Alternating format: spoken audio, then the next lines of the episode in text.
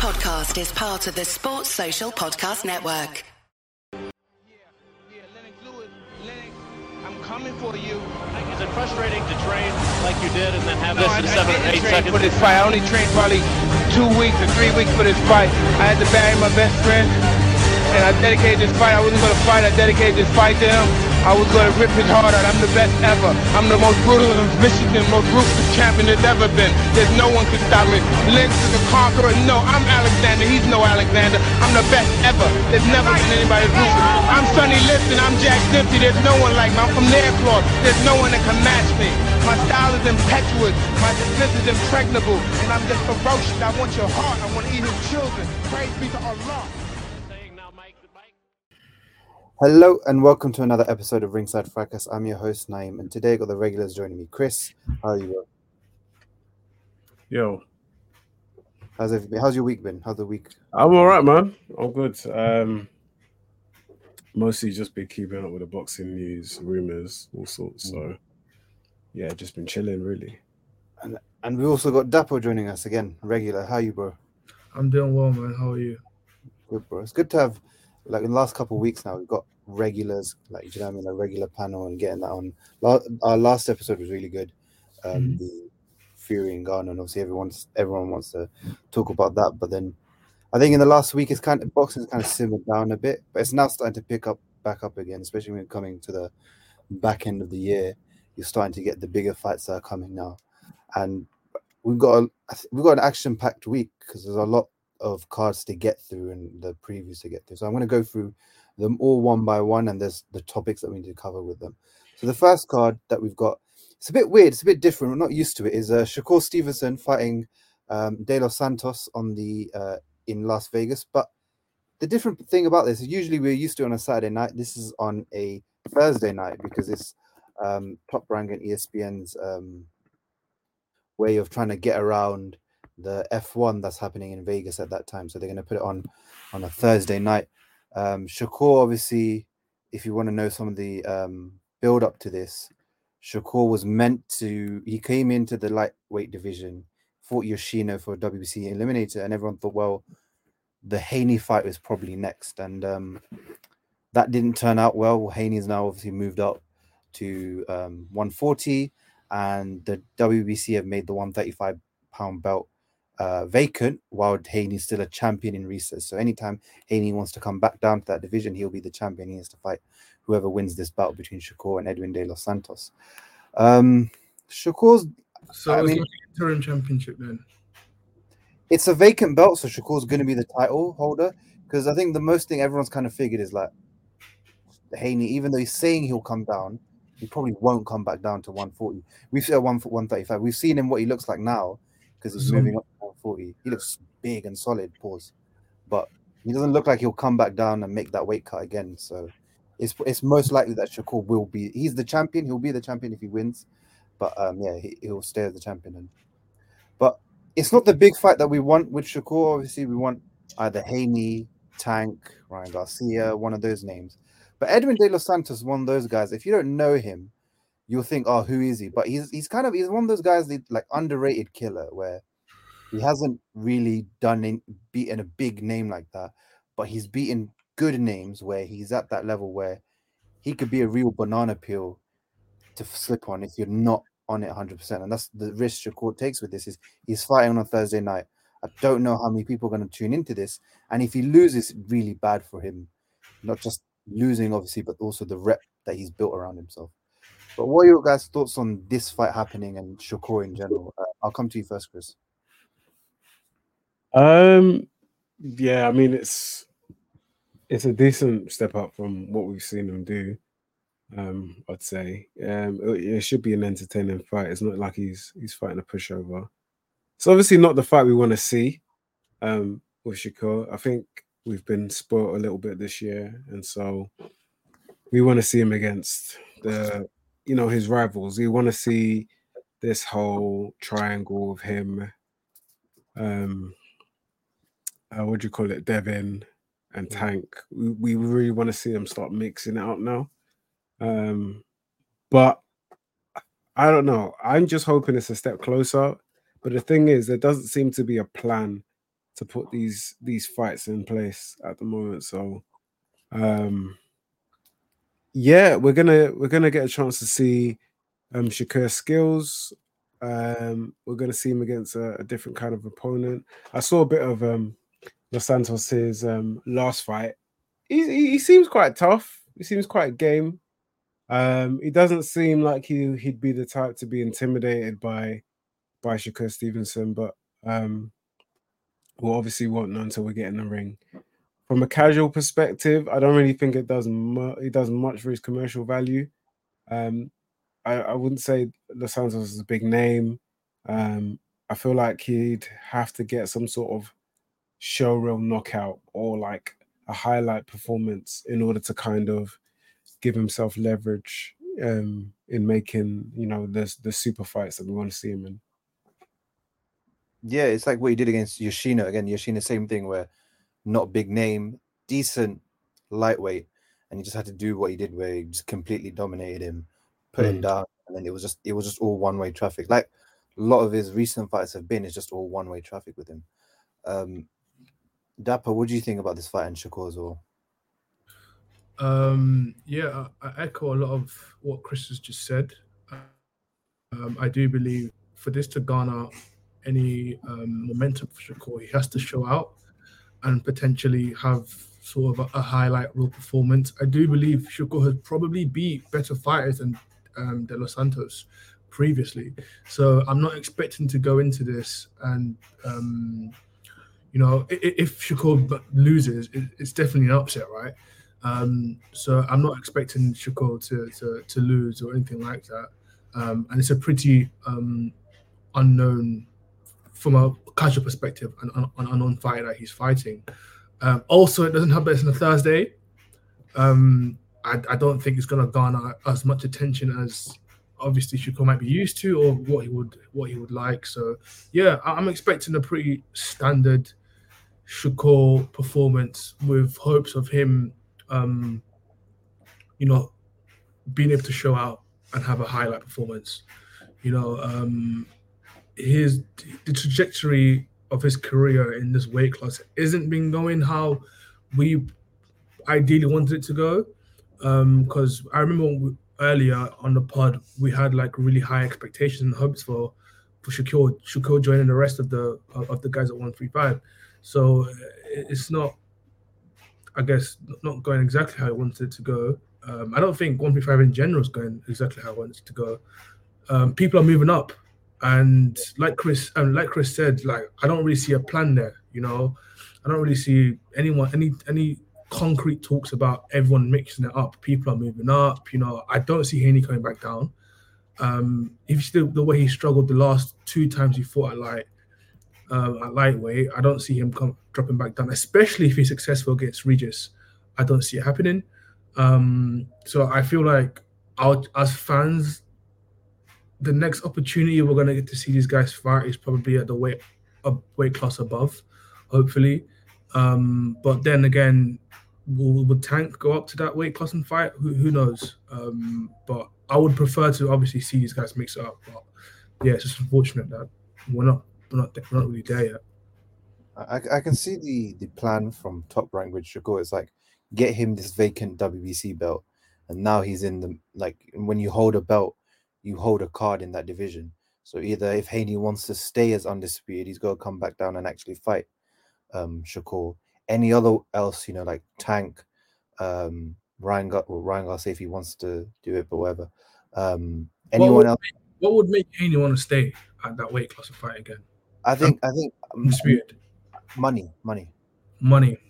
Yeah. Do you not think there are bigger fights away way he is now? In Shakur, Yeah, Teofimo. Tio, yeah. That, I that, that would be good. I'll chase that rather than go and fight Stevenson personally. Yeah, that, but that's that's the plan with Top Rank is give him the get him the belt, and then when he has the belt, he can then have some negotiating power in the division, where someone like Lomachenko, Kambosos, if they want to have a chance at fighting for a title, then they've got to go and see Shakur rather than one guy in Devin Haney who Top Mm. Rank don't have any control over, um, holding all of it. Now they've got one guy in Shakur that they have control, and he can hold the belt, and they can get him the fights that he needs. I feel like if he gets through this fight, which I expect him to do, we're going to see him in a fight against either Kambosos or Lomachenko in next year. And I think that that is the fight that's going to push Shakur's like status a bit higher than where it is right now. So now all he's doing is just fighting these guys that he needs to, that he has to, because there's no one else that's going to go and, out and fight him. Because if we're being real, with Shakur, his actual commercial value still isn't that high. Like comparatively, mm. it's not that high to take a risk like that. And if you look at the way he's beaten his opponents, they've all looked bad. Like he's not had in his last four, five fights that I can remember, the opponents didn't look good at all. Like they didn't, they couldn't put up a showing. They couldn't, like you couldn't even give them credit for showing up because they got completely outclassed. So it's one of those cases where you don't get enough money for it, and then you also look very bad losing to him. Mm. So that's why getting him this belt will be the first step to getting him um, into a situation where he's going to get those big fights. And also, he's doing something that the other crop hasn't done. He'll be a three weight world champion if he wins, unified at 130, obviously WBO at 126, and now WBC at 135. So now he's a multi weight world champion. You can also use that aspect to keep pushing him. So it, it's a smart move on their part because you control all the cards and then you're slowly building Shakur up. He's got time to build up. It's not like he's got anywhere to go. Like he's not. He's still young. He's still fresh, um, and you can build him into a star so that when you do um, have these bigger fights against Haney, Tank, T, or whatever, Shakur can then have more leverage in those fights. Because right now, if Shakur fights, and for being honest, against Tank, against Haney, against Tio, he, he comes off worse in terms of money and value. Mm. So if you want to build him up, this is the best way to do it. Is get him having a year where he beats a guy like De Los Santos. The next year, um, he beats like a Lomachenko and a Kambosos, and that will elevate his profile, biggest profile. Because remember as well, he's never been on pay per view as well, and some of these guys have. So he's going to struggle in that aspect, trying to negotiate these fights. So this is what it seems like, but I do agree with the fact that it doesn't seem like there's a plan to make all of them fight. Because before when we were looking at the lightweight division, we were like, well, how many sick fights do we have, you know, with the stacked roster? But now it seems like everyone's finding a way to avoid the other. Like you're seeing Tio move. Okay, Tio moved up. He fought Taylor. Fair enough. Haney's now moved up. He's fighting Prograis. We're hoping that Haney and Tio are going to fight each other at 140. That looks like that should be the plan. And then Ryan Garcia is now at 140, so that should be the plan there. Then you've also got Shakur, Gervonta Davis, William Zepeda, um, Frank Martin, so you've got all these guys that can fight each other. It just those fights are materialized. Remember, we, we the Frank Martin pulled out of the the purse bids with Shakur in mm. the build up this fight, and that's why De Los Santos was the one that stepped in. So it you're right. It doesn't seem like there's a plan, but next year we're gonna have to see how they accelerate all of these guys' careers because Tank has to, Tank is coming back. How is he gonna, you know, what's the first fight that he's gonna take when he comes back from prison? Um, you know, Haney's gonna fight Prograis. Whatever happens that in December afterwards, what's the plan? Teofimo needs a fight. Um, Ryan Garcia's fighting in December, so if he gets to that, what's the?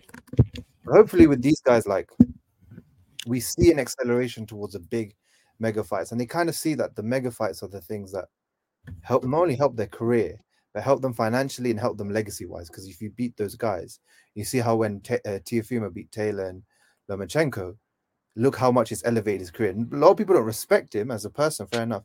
But as a, his boxing career, you can really he's he's legitimized himself because he's a two division champion, with especially with the ring belt. He beat the number one guy in both um, weight classes. So you you'd expect these other guys to follow suit, take on the tougher opponents, take on the tough fights, the best guys, and then you legitimize your own legacy. Yeah, so man, I rate Tio, man. Tio's cold, bro. I rate him. Yeah. Rate him. He just needs to stop being stupid. But yeah, like that guy's the mental nutcase, man. But that guy can fight. And you know the card is actually quite. These fights have nothing wrong with them, man. All of them, bro. There's I no normal fire. To be successful, you have to be crazy. You have to. Something has to be weird up there. Something. Yeah, yeah man. This uh, this event is quite sick, and it's on a Thursday night because on the undercard you've got Navarrete versus Conceição. Navarrete defending his WBO super featherweight title, this Navarrete is um, like his he's had a sick year because deep year he, in um, January I think it was he fought Liam Wilson and that was his first. No, in February, sorry, and that was his first bout for the vacant WBO belt. He beat Liam Wilson, knocked him out. Then in August, he fought Oscar Valdez, beat the living daylights out of Oscar Valdez over 12 rounds, and defended his belt. And now in November, he's fighting Robson Conceição um, for the third time in this year. So he's fighting for the third time. And those last two names are Shakur's best wins. Valdez and Conceição, some of Shakur's best wins, and he's taken them out. And there's rumors going around that maybe Top Rank might try to push Navarrete versus Shakur, which I don't mind. I think that would be a great fight as well. I think Navarrete is an underrated fighter. It's just he doesn't get the credit he gets from internationally because that guy's a three division world champion. He's 38 and 1. He's beaten Oscar Valdez. He's he's gonna fight um Conceição. He's beaten Joe Gonzalez, beat Christopher Diaz. Like he, he he's a legit problem. And if he goes up and fights Shakur, that's a good fight we, we could hope to see. So that's a good card to um to, if you if you do stay up on Thursday night, know it's gonna be quite difficult, especially you've got work the next day, but it's a good card. And also you've got guys like Abdullah Mason, young 18 year old 10 and 0, like probably the next one up. Also got Emiliano Vargas, next one up, Floyd Diaz, Troy Isley. So it's a great card on and on, on a Thursday night. Like great fight, some great fights to watch out for. So if you do stay up, you know what to look out for. And then we move over back to our side of the pond where we actually have fights on a Saturday because we don't have the F1 on. So I'll go into the first one. So in Wolves, we've got Adam Azim taking on the European champion um, Frank Petitjean. So Adam Azim had that fight against. Uh, it was on the, I think it was on the uh, what's his name, um, Eubank Junior Smith undercard against. Uh, I forgot. I forgot the fella's name. Uh, that's it, Aaron Fanian, and he left. He he won the fight, but it was a quite a bit of a competitive fight. Now he's Yeah. taking on Petitjean, and Petitjean's the European title holder, which on paper you'd think, okay, well, Adam Azim's probably stepping up, like in terms of because he's fighting a guy, the European champion. But realistically, this is a, a Petitjean got the title in a way that he's not better than Fanian. So this is like a sidestep, if that makes sense. It's like a lateral step rather than him moving up. But still, for Adam Azim and the way he's been touted and the way they've built him up as a prospect, this is a good thing to do because you need titles. Titles are what make a boxer really known. Like if a guy has a British title, English title, European title before the world title, you can kind of, as a casual fan, push that to them that look, they're the European champion, so they're destined to become world champion, if that makes sense, especially when you're trying to push him towards that status. Um, and if and there's a lot of fights on the yeah, 140 for Adam Azim. Like I said, you know, we're talking about the top end. He's kind of at the domestic level end, but if he gets there, big fights for him. What do you guys think of Adam Azim and this fight itself? I'll come to you, Dapo, first. Yeah, um, like you said, I don't know too much about uh, Petitjean, but I know that um, it isn't a big step up as it would sound on paper. Um, but it's definitely a good route to take for him to capture. Um, it's a Eu- European title, right? Um, it's on the line, um, and it would be good for him to show out in this fight as well because his last um, performance um, has raised some eyebrows, right? Um, so hopefully this is an opportunity to kind of raise his stocks a bit because I know a lot of people have some stocks in the museum and he's, he's a British fighter. So this is this is this is one of our but you know potential world champions that we have in our hands. So hopefully this is a fight that you know um, could raise his stocks a bit. Um, and he can, he can capture that that European title as well. I feel like he's he's kind of doing it the right way, if that makes sense. Conquer European level and then move up from there. Um, but yeah, it's a, so- it's a, it's a, it's a, it's a solid fight. I expect him to win. Um, I expect him to stop Frank because I think Frank's lost that what six times. Yeah. I expect I expect him to, to win um, uh, and win convincingly and p- potentially stop him.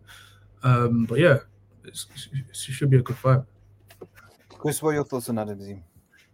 Um, I quite like Adam Azim. Um, I think he's a he's a he's a sound fighter. Uh, very good fundamentals. Um, seems to do the basics the basics quite well. Um, I actually spoke to one of his sparring partners, and he said he's been looking all right in training. Um, but obviously, like like Dapo said in his last bout, um, he looked vulnerable. Um, we see him, we've seen him get caught by shots which I don't really think he should be getting caught with. But my issue with my issue with that fight was it made him seem a bit chinny. And one thing you don't want is, especially this early in your career, is for potential opponents to think you haven't got a chin or to not really respect your defensive capabilities because it just means that people will just be looking for that one shot to, to kind of take you out. It reminds me of when um Khan got stopped by um Lamont uh, Lamont Peterson. After Uh, that, you could Breidis Prescott.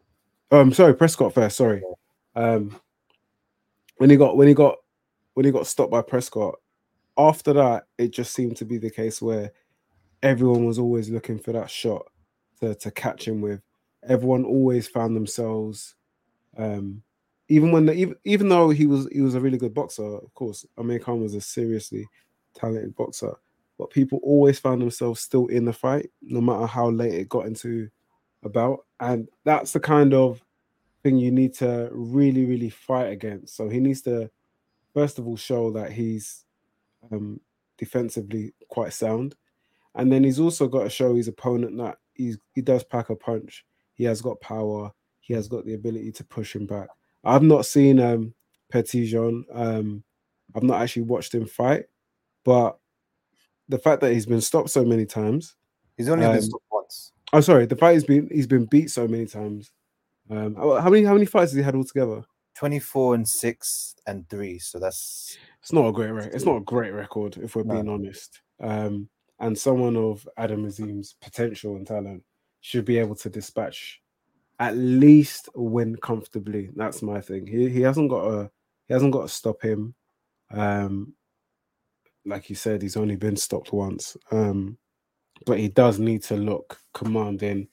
He does need to impose himself on his opponent, and he has to be aware of the fact that other fighters in the division are going to be looking at that fight to kind of assess where he's at, how confident he is, his strengths and his weaknesses, and I think it's it's a it's a great opportunity now before he steps up to show people like, look, yeah, I do have power. You do have to respect my power. You can't just walk in on me.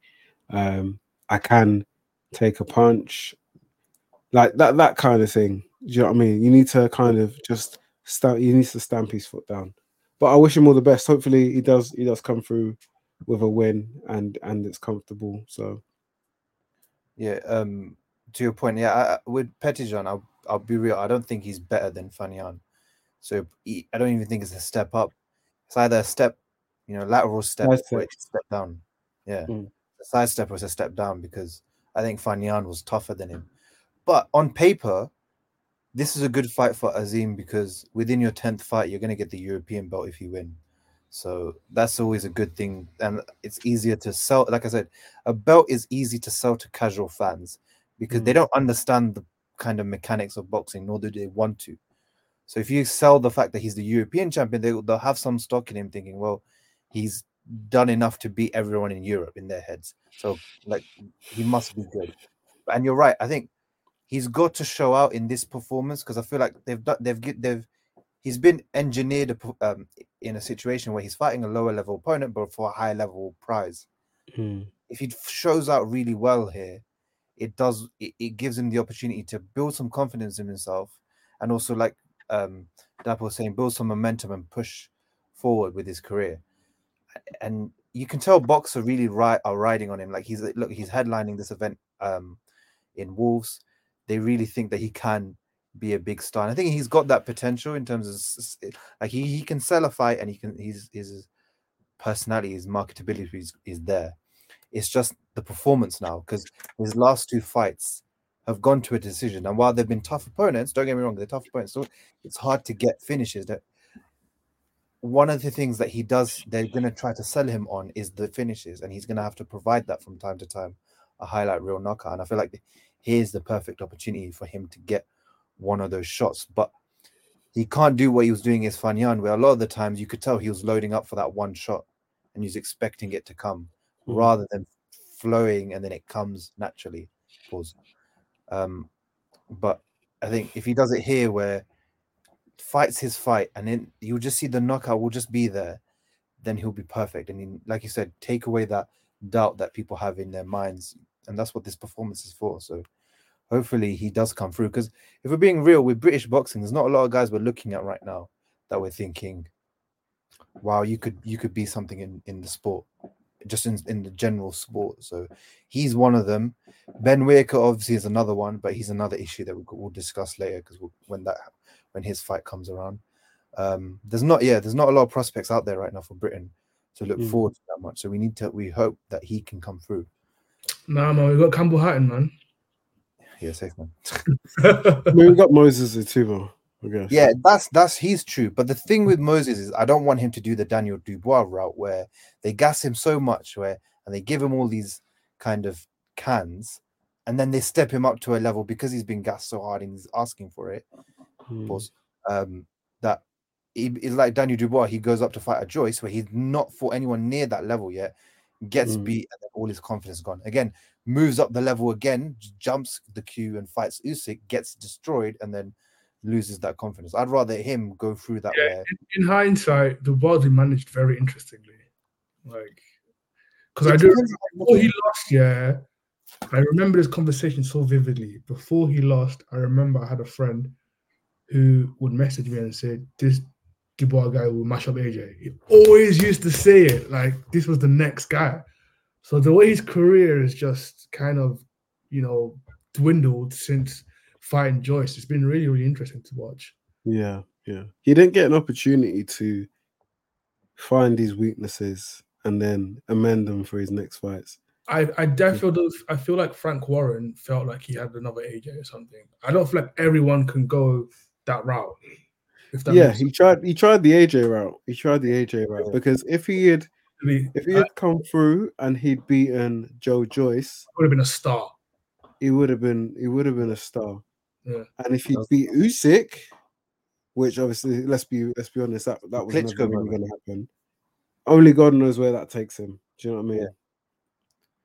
Yeah. um I see parallels in their careers because they're they were both 18 year olds who everyone was raving about, but then they both turned to go pro rather than go to the senior amateurs. And I feel like that's that parallel is going to be there for a lot because the senior amateurs is where you're going to get your experience. That's Mm. why I wanted Dubois and Moses to take that route and do it for at least like two or three years. Because you've got guys like Amir Khan who don't need who who went to the Olympics at 17, so they already went down the senior route much quicker than they did. And he's a star because 17 went to the Olympics, got a silver medal, so he didn't need to do much else. But Mm. you haven't got that experience of fighting the top guys in the amateur scene. And you're allowed to lose in the amateur scene, if we're being honest, because that's where you're perfecting your craft and that's where you're Mm. finding what levels look like when So you're at you should be losing. You should be losing there, yeah. Yeah, and so you're gonna come into the pros, and yeah, you're gonna give, be given these cans because they want you to build yourself to get used to the camps, fighting, and um, the rounds and everything. But that experience of when a higher or a higher level guy comes in, it's going to be a real shock to the system, like it was to Daniel Dubois when he fought um, Joe Joyce. Like, he, and then the same thing with Usyk. He with the Usyk fight, there was a certain point I thought he just didn't know what to do, and he as soon as that ninth round came, he just I feel like building there with him, man. I can't lie. Outside of the body shot or whatever, then it, it was night and day, man. So I don't want that for Tuma. I want him to like build his experience properly. There's so many guys at the domestic level he could like fight and he could do a job on. Like I think by the end of next year he could definitely fight David Adeleye.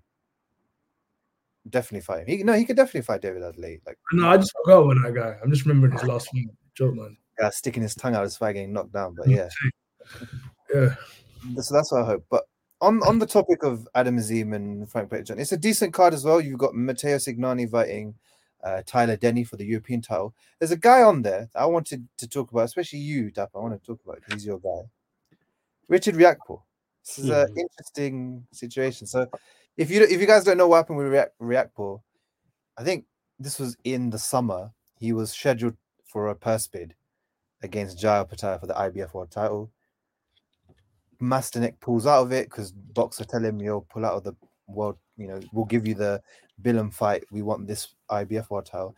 And then Eddie Hearn comes in, signs up Jai Opetaia before these purse bids, and then now, and then on the day of the purse bids, Riakporhe pulls out, pulls a statement saying, "I'm going to be back. You're going to be hearing very soon from me with uh, other world title, with world title news and opportunities."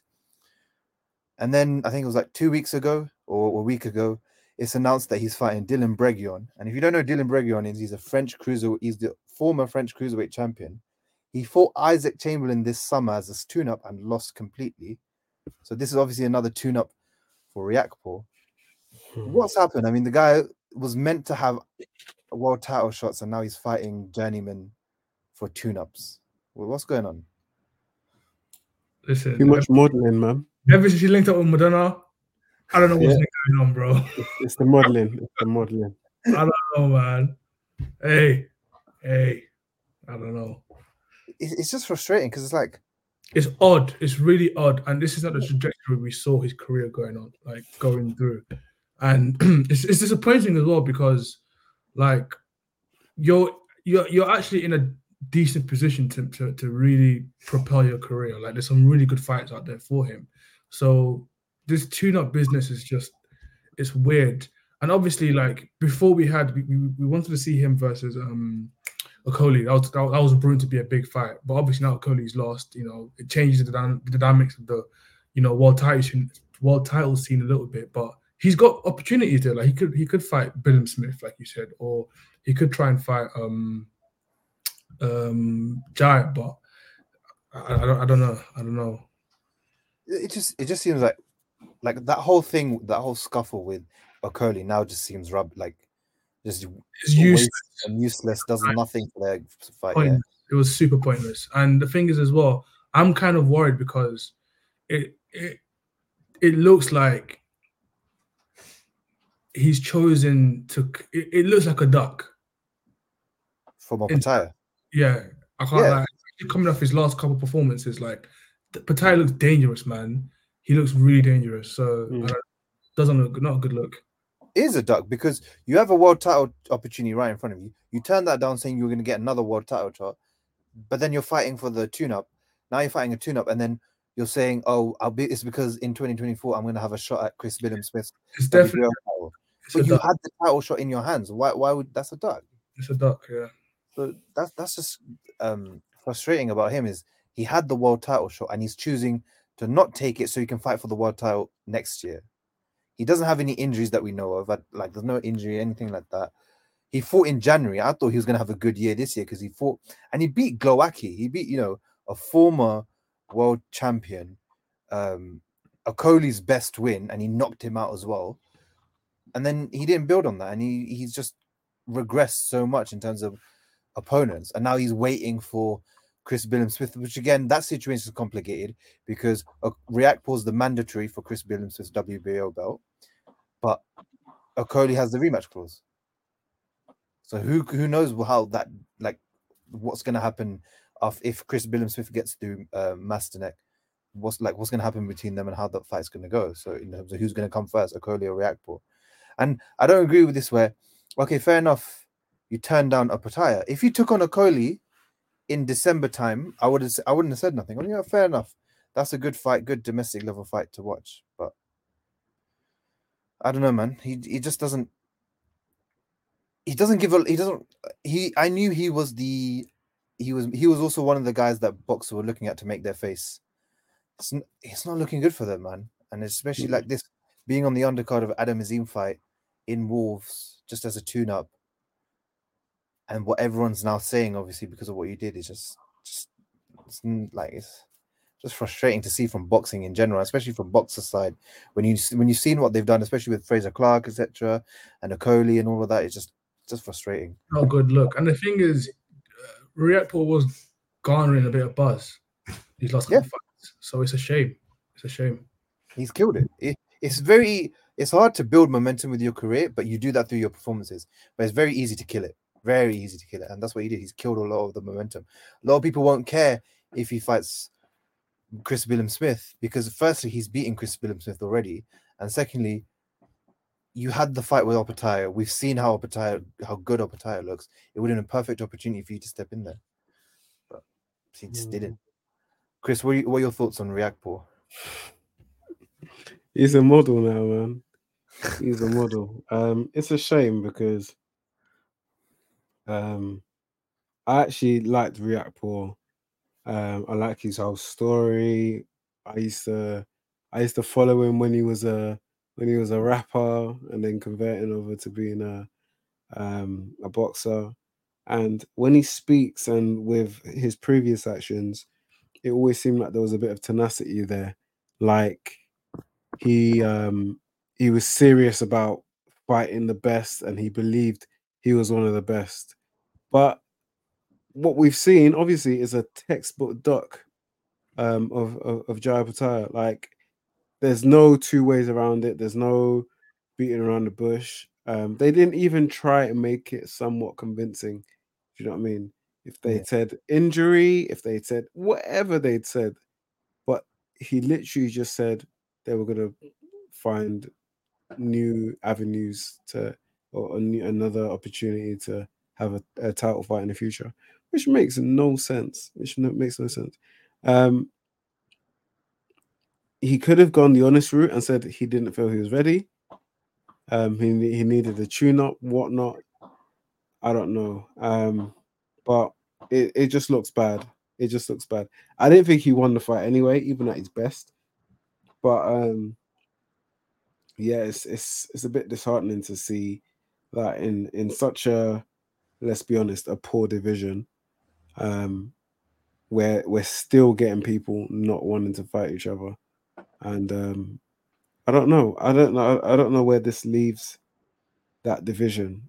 I I have no interest in in seeing this fight at all whatsoever. Um, it doesn't really show anything. Um, someone who um was what he he was beaten by what's his face, wasn't he? Chamberlain in the Yeah, summer. Chamberlain. How long ago was that fight? in the summer. It was uh, Oh yeah, it, it's it's what's his name? It's his. It was uh, the guy is fighting Bregeon. It was Bregeon's last fight, I think. it's just Chamberlain embarrassing.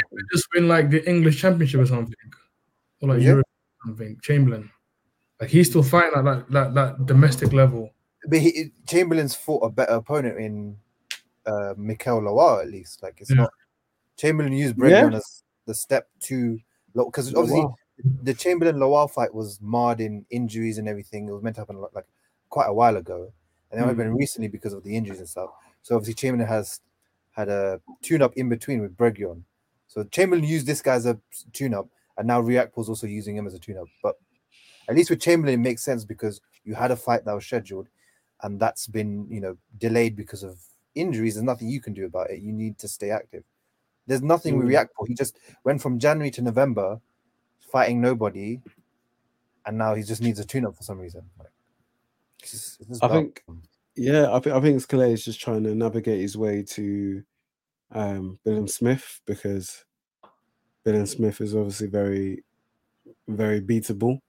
Hmm. Um, maybe give himself leverage, and then take a big fight and take the the big risk ag- against Opetaia for uh, unification. Uh, and yeah, I mean that that would that would be it essentially. Um, it just goes to show he doesn't really have much confidence in in um his ability to to fight him right now. From a financial perspective, I understand, but regardless of whether it's financial or not, a, a duck is a duck at the end of the day. We've seen the same thing. We we called out the same thing with Tyson Fury. Um, it's it's essentially all the same thing. Yeah. Uh, The, the funniest thing is he's he might be waiting for Christopher Smith, but Smith is fighting um Masternak.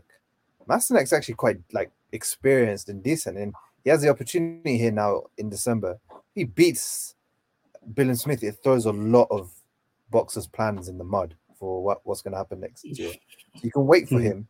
Some guy can just take your thunder, and then that's it. And it doesn't look as Yeah. exciting as it was before. So Yeah. and also, we always get on to Boatsi about his age. React Riakporhe's 33 and he hasn't fought for a world title yet. Like, like he's not young. For Mm. cruiserweight, fair enough. You don't have to be that young, obviously. Like, but still, like, he's been fighting for so long. He's had like I think 16 bouts. Still hasn't fought for a world title, and obviously what he done this year was even worse, considering the fact that he beat Billam Smith and he's beaten Tommy McCarthy when he did, which was such a big thing. And then he took that gap in his career for like what was it, two years, and then Boxxer made him come back. He had this run, and then again now he's just doing that thing where not really progressing with his career when he, he's on the cusp of a world title shot. Just Mm. frustrating to see. But speaking of guys that aren't frustrating to see, then we've also got on the other side of uh, the UK, Frank Warren put on a big, spectacular card. And in terms of big, I mean, the fights are quite good. All of these fights on this card are quite good. But the fight we're going to focus on for now is friend of the show, Denzel Bentley, defending his uh, British title against Nathan Heaney. Um, I mean, what can I say about Denzel that I haven't already said? Like, the guy has been active. The guy does not care about, mm, like, in terms of marinating fights, doing this, doing that. He just wants to fight. He doesn't care about who it is.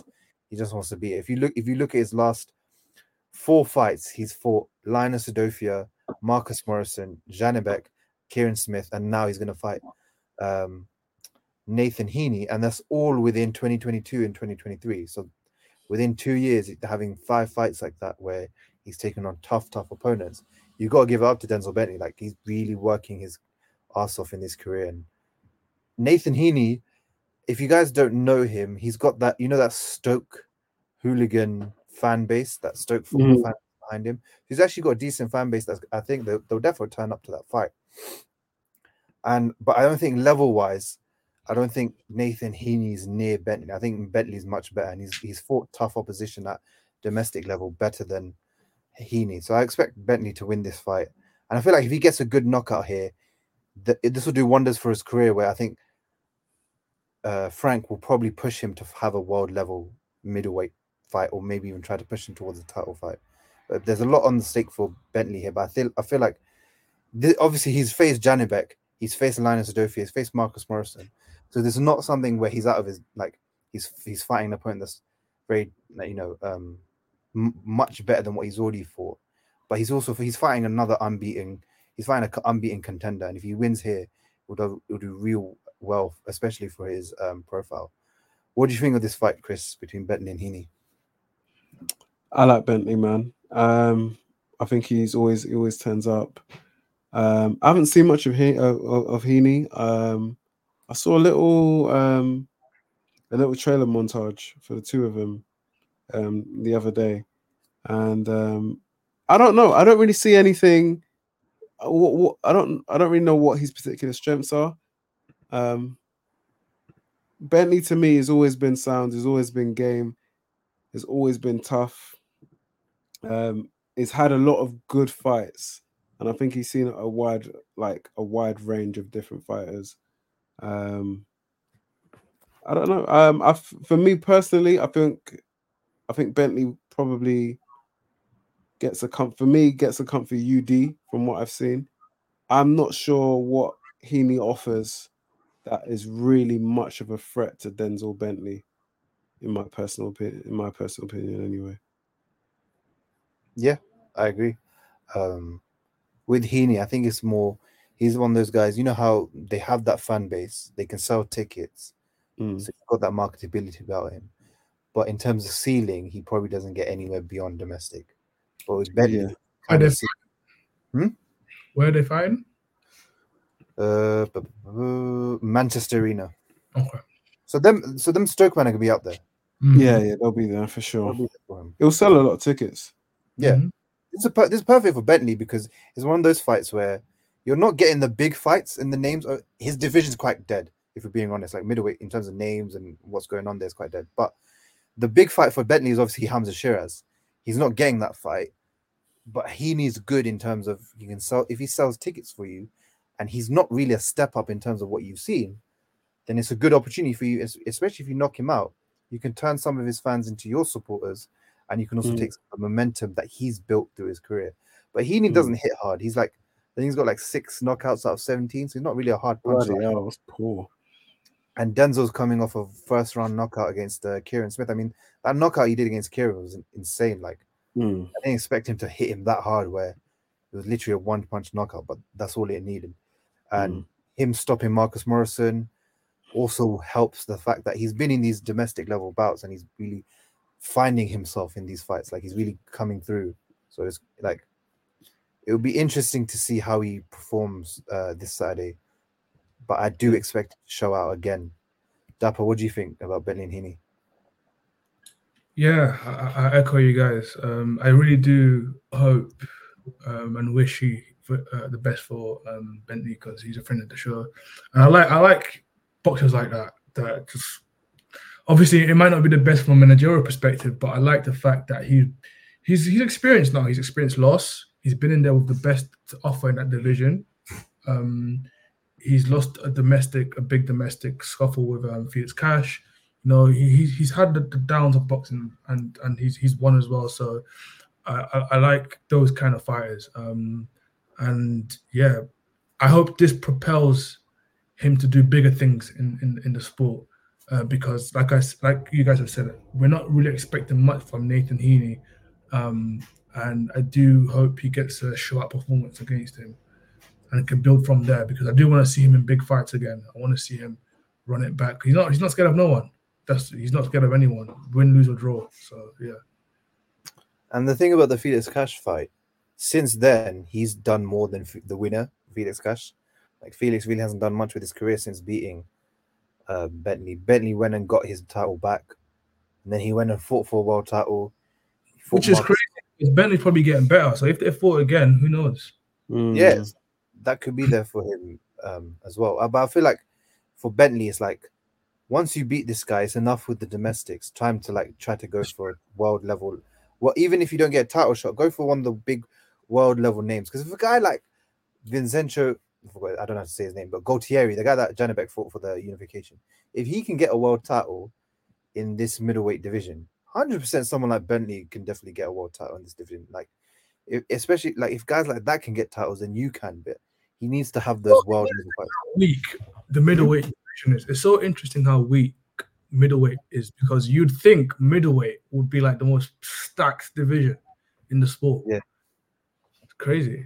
No, but then you've got like guys like Charlo fighting in two weeks against Jose Benavidez, but he's his belt isn't on the line, which doesn't make sense, even though he's not fought for two years. So Ridiculous. you've got stuff like that going on. Then you've also got Lara, he's the champion, the WBA champion, but no one knows when his next fight is. Erislandy Lara, no one knows when he's fighting next. Like it's just stuff like that. But if it becomes vacant, you can easily see someone like Denzel Betty slotting themselves in there if they get the right fights on the rankings to get them to push themselves towards a title shot. So there's a lot on the line for Bentley because I feel like he can go and fight those world level uh, fights, and I think he should he should at least try and go for those fights. It's also a good event. If you, so, if you're, I mean, there's a lot clashing going on. So obviously you got the Adam Azim and Boxxer card going on. This card by Frank Warren is actually quite a good card. It's headlined by Nick Ball and Isaac Dogbe. I mean, Nick Ball, the guy's a you know little tank monster puncher, but that guy hits so hard, and I feel like this is the perfect fight for him at featherweight to show if his if his power really does translate to the- to, to the higher levels of that um division. Yeah, I know. I remember that guy. He he fought on the um the Fury Whyte card, didn't He He beat up Fury's cousin. he? He flogged Fury's cousin Isaac Lowe. Yeah. I love it. So he's Nice. headlining that card, and he's he he's one to watch out for because eleven knockouts, eighteen in eighteen fights. Unfortunately, in his last fight, he had the guy um was taken to hospital. I mean, that's how hard he hits. Um, I also thought it was because of his his, corner as well, not pulling him down.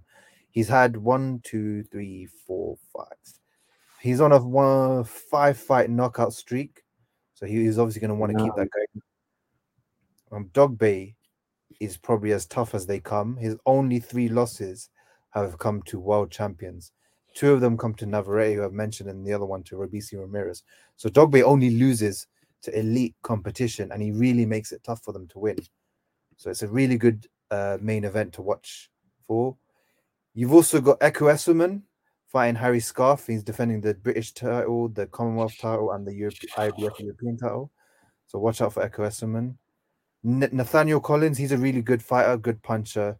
Um, he's going to come through, especially I think at featherweight as well, from uh, the uh, domestic scene. You've also got Solomon uh, Solomon Dacres's heavyweight that moved from recently moved from uh, Matchroom to uh, Queensberry, so he's making his debut uh, Queensberry debut on there. You've also got Liam Davies defending his European Super Bantamweight title on there, so that's gonna be good. That's like it's it's one of those cards where domestically it's stacked. Like he's got really you've got really good fights, good good names on there. They're gonna um, try to show out. So it should that should be a good card to watch. So I'm gonna try to have both on at the same time so I can watch it. That's gonna be interesting to see. Hmm. Yeah, tha- that's it in terms of the previews for the fights. Three fights cards to look at. There's also another fight um, Matchroom are doing with Diego Pacheco. You guys heard of Diego Pacheco? Super middleweight on Matchroom. No. Young guy. He knocked out Jack Cullen, um, who holds the British title now. Uh, when did he knock him out? Okay, okay. And Yeah, how's he knocked looking?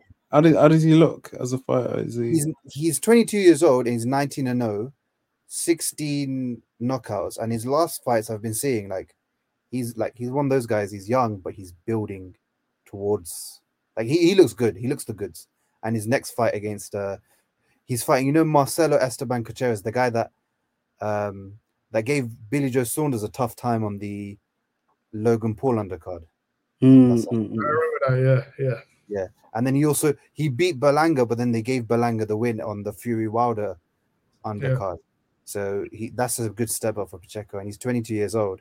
So at super middleweight, they're looking at him as um, the next guy to step up. And, yeah, so he, he's one to watch out for as well in the, in the night. It's, it's a, like I said, it, it, it slowed down, but we're starting to pick back up with boxing again as, as we come to the next um the end of the year because next week we're gonna have to talk about um preview uh Benavidez Andrade. I mean that's such what a fight that's gonna be. What weekend is that? Is that when's the fight date? That'll be the 25th. Twenty fifth. Okay. And then December 2nd, Ohara Davies making his uh is it is it in, I think it's interim. He's going for the interim title against uh Barroso on the Ryan Garcia undercard. And then December 9th, you've also got Haney Prograis. So starting to you, we're getting now big fights. Yeah, we're picking up. Yeah. So there's a lot to watch out for. So keep tuned because we're going to preview everything and talk about everything, also react to everything that's happening. Um, please give us five stars on Spotify if you're listening and our podcast. If you're watching on YouTube, uh, like, subscribe, comment, all that good stuff. And we'll see you next week for the next stream. See you. Brilliant. Peace. Peace. Yeah, yeah, Lennox Lewis, Lennox, I'm coming for you. Is it frustrating to train like you did and then have No, this I, in I seven or eight seconds? for this fight. I only trained probably two weeks or three weeks for this fight. I had to bury my best friend, and I dedicated this fight. I wasn't going to fight. I dedicated this fight to him. I was to rip his heart out. I'm the best ever. I'm the most brutal and Michigan, most ruthless champion there's ever been. There's no one can stop me. Lennox is a conqueror. No, I'm Alexander. He's no Alexander. I'm the best ever. There's never been anybody ruthless. I'm Sonny Liston. I'm Jack Dempsey. There's no one like me. I'm from Nairclaw. There's no one that can match me. My style is impetuous. My defense is impregnable. And I'm just ferocious. I want your heart. I want to eat your children. Praise be to Allah. Sports Social Podcast Network.